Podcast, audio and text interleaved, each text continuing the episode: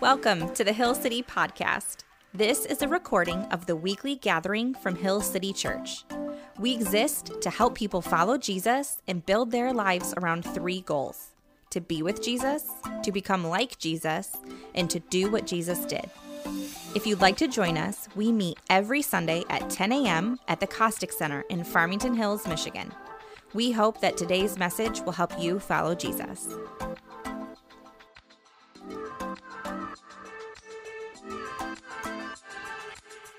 Believe it or not, is our last week in our series on earth as it is in heaven. All the way back in June, we started walking through what is known as the Sermon on the Mount, the greatest sermon that Jesus ever preached in his entire earthly ministry. And we've been walking through what is this greatest sermon ever mean for, for each of us here as his disciples, as his apprentices. And we are coming to the end. And if this is your first week joining us, uh, don't worry, I can catch you up in one simple line. The Sermon on the Mount is all about what life in the kingdom of heaven looks like. It's all about life in the kingdom of heaven.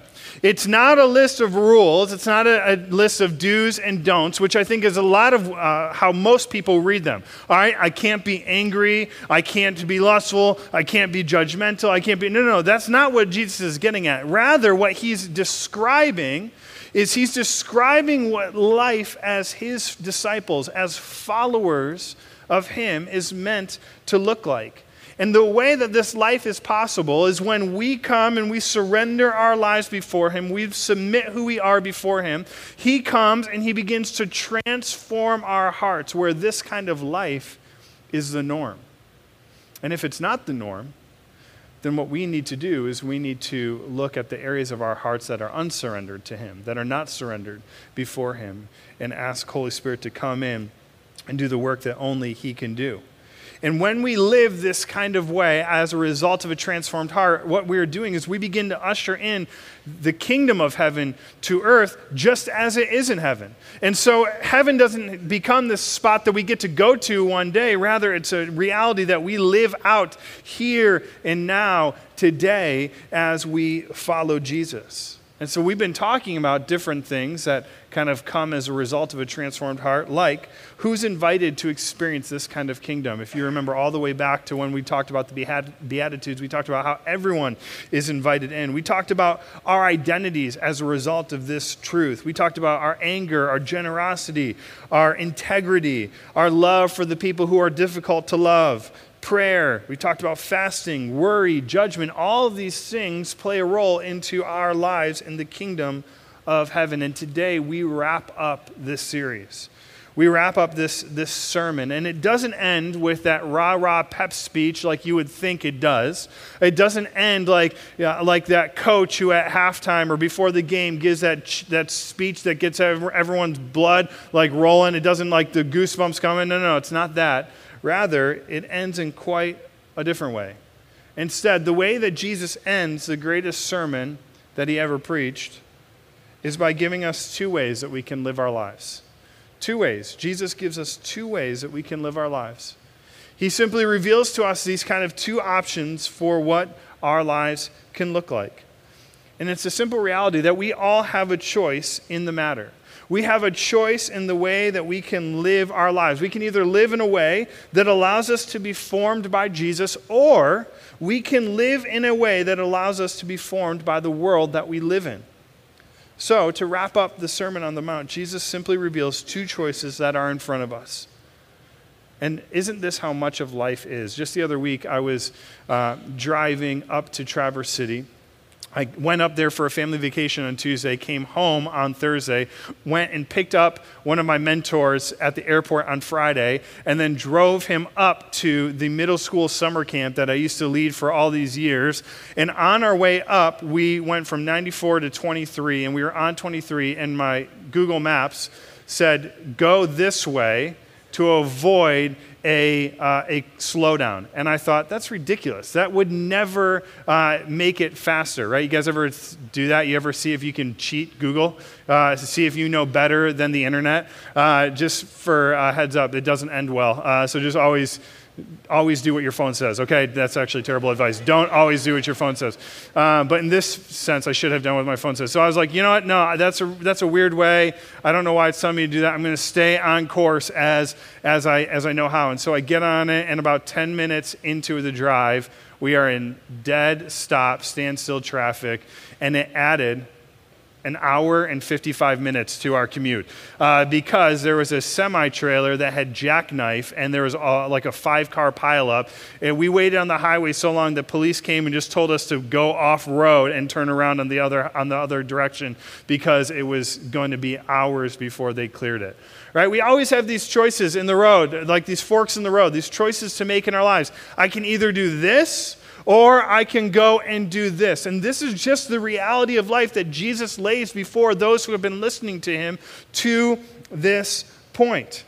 He reveals that after everything he's talked about, there are two paths in front of us to obey or to disobey, to follow or to forge our own path, to be formed into the image of Jesus or to be formed into the image of the world, to choose the way of the kingdom of heaven or to choose the way of the kingdom of another ruler. This is what lies before us. And so, again, to end this sermon, Jesus invites you to make a choice. Jesus invites you and I, as his listeners, to make a choice. And there are two ways that we can ultimately live our lives, and he invites us to make that choice. He doesn't force anything on us, he doesn't give us an ultimatum, he doesn't beg us or plead us, plead, plead with us. Rather, he simply offers you an invitation. Why? Why would he do this? Because ultimately, when we come and we read the teachings of Jesus, his teachings demand a response with our lives. And so the rest of the sermon is Jesus' way of kind of illustrating these two choices that we have. It's, it's, a, it's a series of pictures that help the reader, the listener, to understand what lies before us. And the first choice that he invites us to make is between what he calls a narrow or a broad road. A narrow or a broad road. Here's what it says. Here's what Jesus says in Matthew 7. We're going to be looking at verses 13 and 14. Jesus says, Enter through the narrow gate, for wide is the gate, and broad is the road that leads to destruction, and many enter through it. But small is the gate and narrow is the road that leads to life, and only a few find it. You can begin to see these kind of contrasting options that Jesus is picking up and painting for his listeners. He says, listen, there are these two paths. But before that, even, he gives us this simple challenge of enter through the narrow gate. Enter through. That word enter there is, is an imperative, it's a, it's a command of action, a command of urgency. Why is Jesus giving us this command? Because there are two options. There's gate one that's this kind of broad, shiny, flashy path. Many people are, are traveling down it, they're enjoying it, they're having a good time. And then there's this other path that's narrow in my mind, I see it kind of being overgrown, hard to spot. It's difficult. You're kind of walking through it and you're getting the thorns and the thistles like that are kind of stopping you. It's uneven path. But the interesting thing is Jesus says, while the paths look different to the eye, they ultimately lead to different sp- spots as well. One leads to destruction and the other leads to life. Whenever I read this, these these verses here, I think of uh, this spot in downtown Philadelphia. Danielle and I lived there for a few years. And Philly is known as the city of brotherly love, but they're also known for a specific kind of food, the cheesesteak, all right? Uh, and so, everyone, when you go to Philly, you need to find a Philly cheesesteak. Well, some of the original cheesesteak places are literally right across the street from each other. One is known as Geno's, the other is Pat's. And Pat's and Geno's are kind of the OG, they're the original uh, cheesesteak spots. And what's interesting is my wife and I, we both prefer Pat's over Geno's. And that's like a controversial statement in Philly. Like you kind of like talk about these different things like what are you? Are you Geno's? Are you Pat's? That's a thing. Like everyone has their their their cheesesteak that they like. But the interesting thing is is when you go there in the evening, uh, Pat's is unassuming. They kind of got a big sign up front that just says Pat's King of Cheesesteaks uh, and all this stuff. And there's not much to the outside of Pat's. But when you go to Geno's, there it looks like you're walking down the Vegas Strip. I mean, there are like lights everywhere. There's like arrows pointing down. There's like uh, voted number one best cheesesteak, king of the cheesesteaks, the real king. You know, like there's lights everywhere, and it's almost as if Geno's knows that they they are the inferior cheesesteak. Uh, but they need all these lights for the people who are walking. Go like, which one should I choose? I'm going to go to the flashier one, you know, like, and they just go over there. And I think in many ways that's kind of how it is in this. Like there's one that's like flashy and bright and big and wide, and the line is long, but it ultimately offers you something that won't bring fulfillment. It's a destruction that will leave you empty and wanting more. But there's this other path that's going to be difficult and hard. Only a few people find it. At the end of it, it brings life. It brings that life to the full that Jesus has been inviting us into. You see, Jesus is inviting you and I to choose a path for our lives. And he reveals his desire for you. Like, it's not like he's offering you, hey, just choose whichever one. It doesn't matter. It's all good. I don't care. No, he's saying, enter through the narrow gate. I want you to walk through the gate that leads to life. And some of you are sitting back and you're saying, I don't understand what you are talking about right now. This is, this is what Jesus is offering. These paths are, are, are metaphors for our discipleship to Jesus. This wide path that leads to destruction is not discipleship to Jesus, it's discipleship to the world. It's us following the ways and the thinking of the world in front of us. But this narrow path that will ultimately lead to life is Jesus saying, Will you take on these teachings that I've been telling you about from the beginning?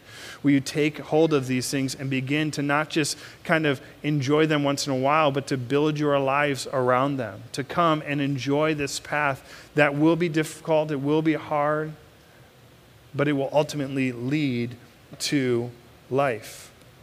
It's narrow because it's a life of demanding discipleship.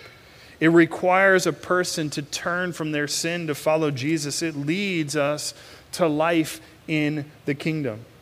And in Jesus, he is inviting each of us to choose between this narrow gate that leads to life and this broad, this wide gate that will ultimately lead to destruction. And so the question that's kind of left hanging in the air when Jesus is done speaking is will you choose the difficult road? And the narrow gate that leads to life, or the broad road and the wide gate that ultimately leads to destruction. This is the invitation that's set before us here. This is the first invitation that Jesus sets before us. And he continues this process of inviting us into this life with him by offering us a, an option to choose between good fruit or bad fruit good fruit or bad fruit. Here's what he says in verses 15 through 20. He says, Watch out for false prophets. They come to you in sheep's clothing, but inwardly they are ferocious wolves. By their fruit you will recognize them. Do people pick grapes from thorn bushes or figs from thistles? Likewise, every good tree bears good fruit, but a bad tree bears bad fruit. A good tree cannot bear bad fruit, and a bad tree cannot bear good fruit. Every tree that does not bear good fruit it's cut down and thrown into the fire. Thus, by their fruit, you will recognize them. Jesus moves on from destructive paths to kind of these destructive teachers, right? Again, he starts off with a word of warning, his desire for us. Watch out for false prophets. Again, this is an imperative command, it's a sense of urgency. You got to watch out. And you have to remember, if you go all the way back to the beginning of the Sermon on the Mount, part of what Jesus is talking about in the Sermon on the Mount is he's pushing against what people were saying about him. Everyone was saying, This new rabbi, Jesus, he's teaching things that are not in line with the law. So people were calling him the false prophet. And he says, No, no, no, you guys need to watch out for the true false prophets. You see, a person was a false prophet if they not only just taught something wrong, but if their life didn't line up with the very things that they were teaching as well. In fact, much of the ways that the rabbis in the early days of Jesus would fulfill the law, remember Jesus says, I did not come to abolish the law, but to fulfill the law. The way that a rabbi would fulfill the law is not just by the teachings that they gave, but by the way that they lived their lives in accordance with the law and their teachings. And so, what Jesus is saying is, He's saying, listen, you want to know if a teacher is, is a false prophet, he's got to look at the fruit of their lives. Are they willing to follow the very things that they are telling you to do? So he's saying that there are teachers of the law that don't teach the heart of what the law was always meant to mean. And they don't live out the heart of what the law was meant to do. They just simply obey rules and ch- put off the check marks on their day, and it hasn't transformed any part of their lives. This is why Jesus would say, Well, you've heard it said, but now I say to you, it's not about murder, it's about the anger that you've experienced in your heart. It's not just about adultery or divorce, it's about the lust that you experience in your heart. It's not just about oaths, but it's about your integrity. It's not just about being religious or upright, uh, and it's not just for the religious and upright. It's a, everyone is invited into this reality. You see, Jesus is offering a new and deeper way of understanding it. But the interesting thing is, this was always what the law was meant to, me, to be. It was just that the teachers of the law had taught action over heart, rules over heart. And that's what Jesus was coming back to. So Jesus is warning us to watch out for the people who claim to know the law, but they are unwilling to live it out the way it's meant to be lived out. And on the opposite side of this warning is an invitation. It's an invitation to take on Jesus' yoke. A yoke in the Old Testament for a rabbi was his way of teaching, his way of understanding scriptures. We are able to take on Jesus' way of, of living out and ushering in this kingdom of heaven. And again, in our world of social media pastors and teachers and leaders and authorities and everything, this, this warning from Jesus hangs true. Watch out for the false prophets. Well, how can I know what a false prophet looks like? Again, you have to ask do they pass the fruit test? Because Jesus says, You will know them by their fruit. By their fruit, you will recognize them. So, we find sheep by looking at the fruit of their lives. You find sheep by looking at their lie, or you find the, these, these uh, teachers who look like sheep but are actually wolves by looking at the fruit of their lives. I remember one time uh, this, earlier this summer, my wife uh, began to begin making some more gluten-free meals because we're discovering that my one daughter has kind of a gluten intolerance. And, uh, and I was kind of fighting it. I was like, oh, I don't want gluten free bread. I've heard it's disgusting, blah, blah, blah, blah, blah. And she was like, well, we'll just slowly start introducing it in. And I'm like, all right, because I'm a loving dad, like, I'll do it. That's actually not why. I was just like, I didn't have a choice. I don't make the dinners all the time. And so, um, and so, um, so one day, Danielle made this meal and it's delicious and everything. And she made these new rolls. And I was like, these rolls are awesome. They are incredible. Like, we need to stop buying whatever rolls we've been buying and we need to only eat these rolls. Like, they're awesome. They're delicious. They had cheese in them. Like, it was awesome. And she said, Can I tell you a secret? And I was like, What?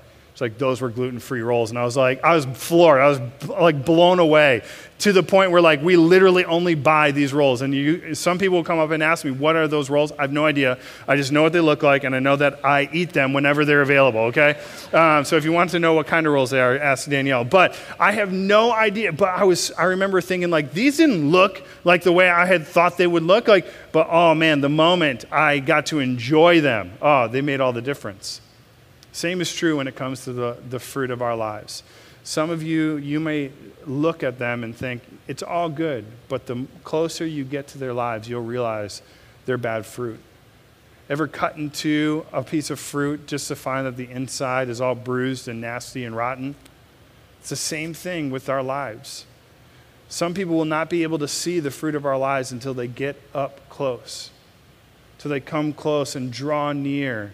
And that's where community is such an important part of our lives. Don't fall for just the people who are flashy and seem like they have it all together. Inspect their lives. Inspect my life. Inspect Adam's life. Inspect the lives of the, rest of us on staff here at Hill City. We're inviting you into that. Because ultimately, if we take hold of these false prophets and their teaching, amen, uh, what will happen, uh, what will happen, there we go, uh, what will happen is that their false teaching will ultimately produce bad fruit in our lives. See, it's not enough for us just to understand that there are false teachers. We need to observe their lives because if we do not, then those false teachers will begin to produce that bad fruit in our own hearts, in our own lives, and it will leave us empty. It will leave us longing for more. It will leave us unsatisfied. And in those moments of temptation, we will not have the tools that we need to stand up under it. So, again, the question that kind of leaves is left hanging in the air is so, will you choose this good fruit and be a good tree that's kind of roots go down healthy and strong? Or will you be, choose the bad tree with the bad fruit? Like, which of these will you choose? This is the invitation that Jesus is giving to each of us. So, good fruit or bad fruit. And Jesus moves on at this point from talking about a tree and its fruit to inviting you and I to examine whether or not we have a genuine or false motive.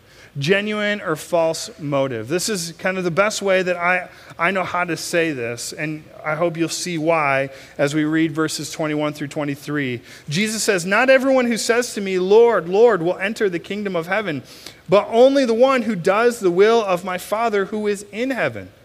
Many will say to me on that day, Lord, did we not prophesy in your name, and in your name drive out demons, and in your name perform many miracles? And then I will tell them plainly, I never knew you. Away from me, you evildoer. These may be, in my opinion, some of the scariest verses in all of Scripture. I feel like every time I read this, I sit back and just simply pray, Lord, may I be someone who does the will of you, not my own will. Because here we see these, this picture of two people people who are invited into the kingdom of heaven by the Father, and then people who are not. And what's interesting is this group that is not, they did things. They did things in the name of Jesus. They prophesied. They performed miracles, they cast out demons. And yet, in the end, Jesus did not know them. I was listening to a podcast earlier this week, uh, or actually last week, and it was by uh, a pastor, well known pastor, Tim Keller, who recently passed away. And in this podcast, he talked about some of the uh, recent leadership failures that we've seen in the church around, the, around our country and in, around the world. And he said, What's happened is many people mistake what he called grace for the gifts. And what he means by grace is he means the fruit, the spiritual fruit of our lives. And so what he was saying is many people, they are incredibly charismatic. They have these gifts that people are drawn to, and people love to come and be a part of this, this kind of uh, be a part of their gifts, of their grace. But rather, in the midst of it, in their own personal relationship with Jesus, they are left lacking that fruit. And so the people closest to them, they don't see the fruit in their lives. They don't see those gifts of grace in their lives. And what happens is uh, people only see what's kind of on the outside.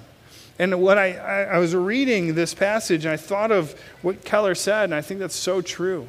So often, what happens is we are drawn and we assume that we are good because we kind of have these gifts that God can use. But the reality is, is God desires us to be so near to Him that our lives, our hearts are producing fruit as a result of following Him. And so, what Jesus is getting at is have you made a genuine, genuine decision to follow Him? Is, is your motives for serving Him out of a genuine heart that's response is to say, Thank you for the life, the death, and the resurrection of Jesus? Or is your motivation to kind of do your own will and to use your gifts to kind of shine a spotlight on yourself in those moments? You see, in those moments, Jesus is going to say, if your, if your motive is a false motive, then I will proclaim that I do not know you. But if you have a genuine motive to come and to know me and to draw near to me and be with me, then I will come and I will invite you into the kingdom. You see, friends, Scripture has given us a clear picture of what a confession of faith looks like. A genuine confession of faith looks like. In Romans 10 9, he says, If you declare with your mouth that Jesus is Lord and you believe in your heart that God raised him from the dead, then you will be saved. It's a fact, it's a promise that we see in Scripture. If you confess with your mouth and you believe in your heart that Jesus was Lord and he is raised from the dead, then you will be saved. But the interesting thing is, in Scripture, in Jesus' time, decisions were never made just verbally, they were always married with action. You see, when you read about f- uh, salvation coming from faith alone in Scripture, faith was never just belief by itself, it was belief that moved you to action. And so, what Jesus is getting at here is these people, they, they had the actions, but their hearts were far from Him. And what He's saying is, I want people who have genuine hearts that are focused on me. Don't look at the stuff that you do to be the things that save you. Rather, have a genuine heart that's focused on Him. A confession of faith is not all that there is. It's a light, it's a heart, it's a posture of your heart that changes everything. When you have genuine motives to honor Jesus through your life because he is the Lord and Savior of your life, then you pass what Jesus describes as the fruit test. You are saved according to Romans 10. And you can take comfort in knowing that when you die, Jesus will look at you and declare that he knows you. See, I think lot, when we read this passage, it's not necessarily do you know Jesus, it's more like does Jesus know you? And the way that you let Jesus know you is through the motive, the posture of your heart, not just by obeying the rules that you follow. The other week, my kids were fighting and they were just getting after each other. You, you guys know that. You grew up, if you grew up with siblings, you know, like you can just wake up and your sibling chooses violence, you know, and like it's just one of those things, right? Like my kids the other week, uh, summer was winding down. They were tired. They were done. It was just one of those weeks where I was like, okay, this is going to be a day. And I and two of them were fighting. I made them come together. I said, listen, you guys are both wrong. You guys are both being mean to each other. Apologize and give each other a hug. And so they did. They looked at each other like, I'm sorry. I'm sorry too, right? I said, now give each other a hug because you love each other, right? And they like gave this half hearted hug and they walked away. And I kid you not, they did not even leave the room that I was in and they started fighting again. I was like, all right, you guys need to go separate corners. You guys can't play together for 10 minutes. And they were like, what? Why? I'm like, why are you fighting? You don't even like playing with each other right now. Just like go and be by yourselves, right? This is kind of what it looks like when we're following Jesus in that way. Like, okay, well, don't be anger, angry. Oh, okay, fine. I'm not going to do it because I want to. I'm just going to do it because you said so. Say sorry because you love each other. Fun. I'm not gonna, I'm not going to mean it. I'm just going to do it.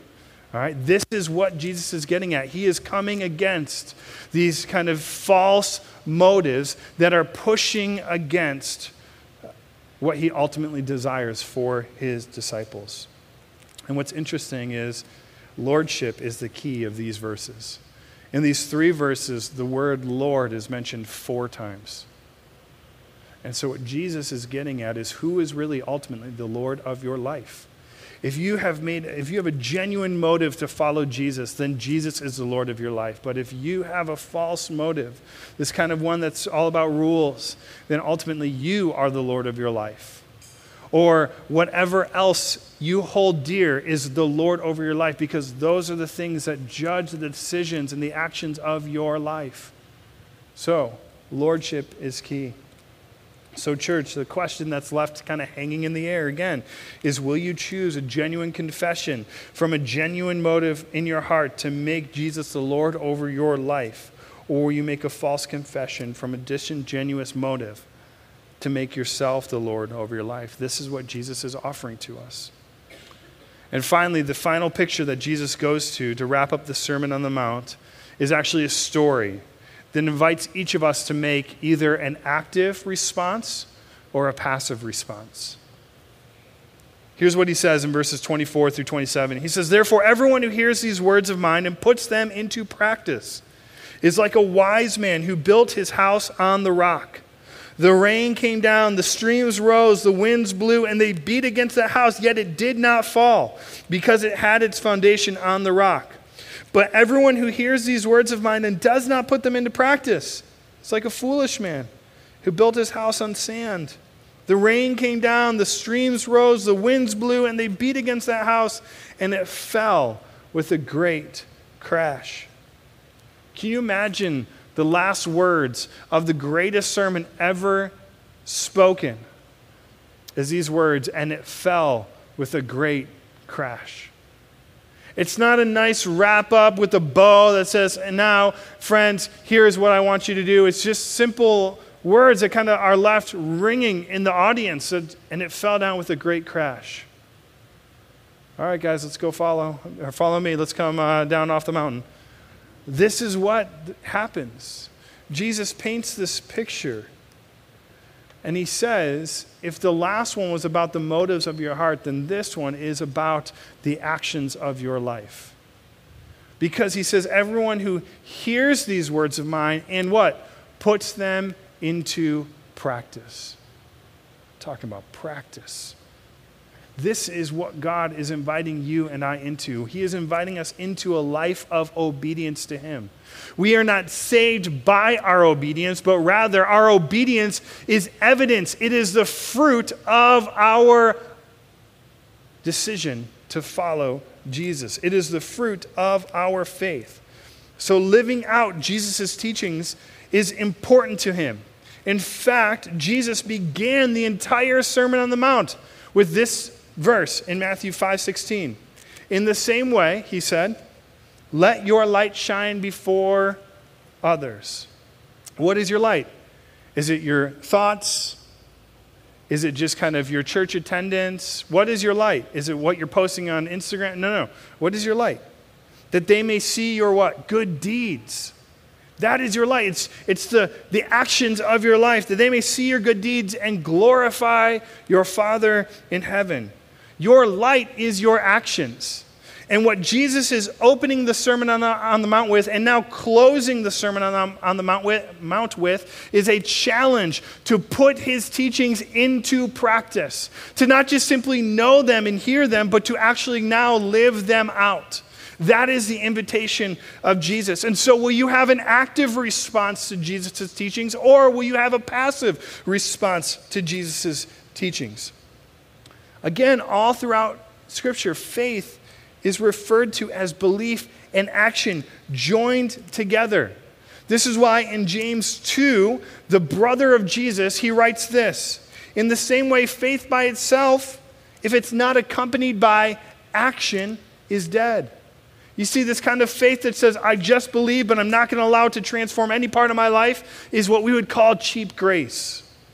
I think of what the reformer Martin Luther says. He says, We are saved by faith alone, but the faith that saves is never alone. What he means by that is it's always accompanied by a life that is seeking to walk in obedience to Jesus.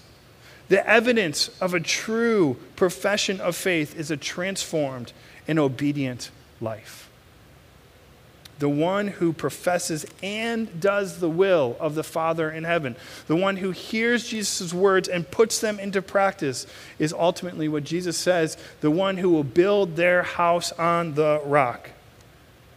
And I love this because some people say, well, who is this for? Look at what Jesus says. He says, therefore, everyone who hears these words. This invitation is for everyone. It's for you. It's for your family members. It's for your neighbors. It's for your coworkers. It's for the, the family and your kids' sports team that you're kind of interacting with every week. It's for everyone to put into practice. And the qualities of a wise man who does this kind of, or lives this kind of life is they hear the words of Jesus and they put them into practice. I think of I think of our kind of formation triangle that we've talked about in the past. If you've not been here, part of our desire is to see you formed into the image of Jesus. And if you want to learn more about what this looks like, I invite you to go to our podcast and go back to our series called The Heart of Hill City and our week on becoming like Jesus. But this is our desire. People are formed through teaching, right? Who hears these words of mine. This is Jesus here. Through practice, through putting them into practice, and through community. So, this is the reality of what Jesus is inviting us into. He's not inviting us to follow him by himself, he's inviting us to hear his words, to put them into practice with the people around us. And we can do that as much as we want, but it's ultimately the Holy Spirit that dwells within us that will bring about this kind of transformation to look, make us look more and more like Jesus. And so you can have good moral people, but if they do not have the Holy Spirit living within them, then they will not look more and more like Jesus. And the way that we receive the Holy Spirit is by submitting and surrendering our lives to Jesus, to choosing the narrow road, to choosing the good fruit, to choosing to listen to Jesus, to choosing to build our house on the rock. It's not about passively responding to the gospel in faith, but nothing in your life changes. Rather, it's about building your life actively around your faith in Jesus. Football season just started up. I was talking with someone yes, earlier this morning. I said, I've, I've watched way too much football yesterday, uh, way too much. My wife would probably agree with you uh, with that statement. But um, when I was in college, I went to Michigan State, and um, at that time, they would choose the Spartan of the game. And so this would like be like the Spartan super fan of the game. And so I went to college in that season when the movie 300 came out, which is all about the Spartans uh, and, and the original kind of uh, soldiers of Sparta. And so we had this idea for a lot of years to dress up like those soldiers. So we made these like masks. We painted our chests. Uh, one of us had M, the other one had S, the other one had U on it. And we wore these kind of like capes like the Spartan soldiers, and we went with our sandals on and everything like that. We made swords and shields and uh, everything. Like we were all in. And it wasn't until we actually went all in on this that at the end of the game, guess what happened? We were invited down onto the field, and the crowd got to choose by way of cheering who the Spartan of the game was. And guess who won the Spartan of the game? We did we got on the field and like they cheered for us and they won and we got a $25 pizza house gift card which at that time was like a million dollars uh, for a college kid. And but it was funny we had always talked about how cool would it be to be the spartan of the game? How fun would it be to do that? And it wasn't until we actually did it put effort into it started walking in that obedience that we ended up seeing that happen in our lives. Friends if you want to know jesus if you want to live the kind of life that Jesus offers to each of us. It will not simply be enough to just say, Yeah, I'm cool, I'm going to go to church, and that's enough. No, no, he's inviting us to build our lives around it. Because there are going to be days when the storms of our life, uh, storms of life come and they beat against our house. It's not going to be easy to follow Jesus. Remember, there's a narrow road. It's difficult. It's a tough journey but it's going to lead to life. And those houses that are built on the rock, the storms of life, they'll come, they'll blow against it, but it will not fall because it has a firm foundation. But for those of you who build your lives around other areas, other things, your way of living, what you think is moral, what the world is telling you is enough, it's like building your house on sinking sand. When those storms come, there's nothing firm about it and it falls with a great crash. This is the invitation of Jesus. Will you be like this wise man who built his house on the rock? Or will you be like the foolish man who simply hears Jesus' words and does not put them into practice? This is the end of the greatest sermon ever written, ever preached. How do the crowds respond? Matthew 7 28 and 29 says this When Jesus had finished saying these things, the crowds were amazed at his teaching because he taught as one who had authority and not as their own teachers of the law. See, a final invitation. Will you follow this man who has authority, or will you follow these people who are the average teachers of the law? Friends, Jesus ends this sermon by a final story, and ultimately, he doesn't force a decision on you. He simply offers you an invitation. And he simply says, The choice is yours to make. Will you follow him? This is the most loving thing that Jesus can do, is to simply offer you a choice. It's the most loving thing that he can do. See, one of the most unloving things that he could do is to take away your choice, to force it upon you so that you have no ability to, to choose one way or the other. But instead, he allows you to choose him or to choose a different way of living. So the choice is yours. Will you choose the narrow path that leads to life? Will you choose the good fruit, fruit that comes from a good tree? Will you choose a genuine profession of faith that comes from a genuine motive in your heart? And will you choose to put into practice Jesus' teachings and be like the wise builder who builds his house on the rock? This is the invitation, and the choice is yours to make. What's kind of been haunting me all week is I've been thinking about these two houses, thinking about these two trees, and I and I, we don't see this in the text, but again, this is just where my mind goes. I think these two houses probably look the same. I mean, who doesn't want a house on the beach? Right? I mean, like when you go on vacation, you're going on Airbnb, and what are you looking for? You're looking for that beach house that's right there on the water. It's a wide and broad path that that many people are traveling down. But it's not until you come up and you, you inspect it that you see, oh, there's cracks from settling and, and it, the, the floor is warped here. And from the outside, these, these homes look the same. But it wasn't until you come and inspect your lives deeper and more in a more meaningful way that you begin to see what God is doing here. I think it's true for our lives. Many people, they look like good and moral people. They look like churchgoers. They give, they serve. But my, my fear is that you are just like I was, that you are missing it by about 18 inches. You are missing it from here to here. Like you know who Jesus is, but it has not impacted your heart. Friends, I want us to be a church that is full of people who are putting into practice the teachings of Jesus. It's been convicting for me this week to even just look and say, Jesus, what of your teachings am I not putting into practice? What are the areas that I'm falling short on? What are the parts of my life that, that is not producing good fruit?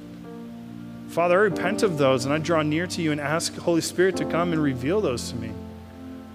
But for me, for a long time, I was missing the whole point of Jesus by 18 inches. My head knew who he was, but my heart had not taken hold of him.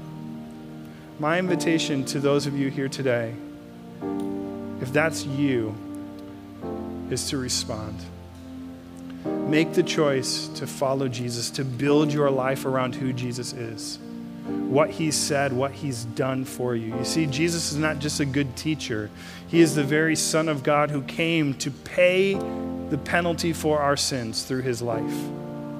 He is offering us a new way of living, and it is available to everyone. Everyone is invited in. But it begins by responding to the truth of the gospel. The choice is yours to make.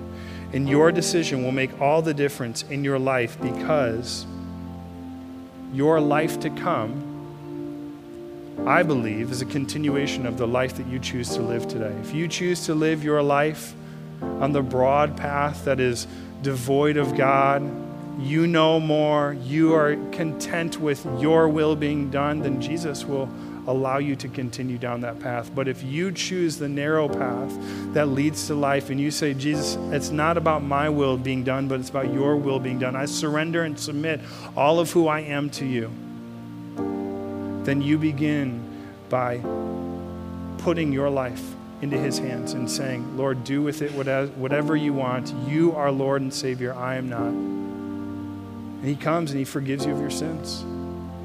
So the choice is yours to make. We're going to end by declaring that as a church, we want to build our lives on the firm foundation of Jesus.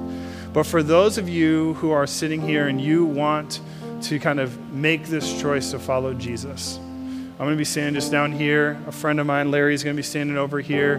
We would love to pray with you in making that decision.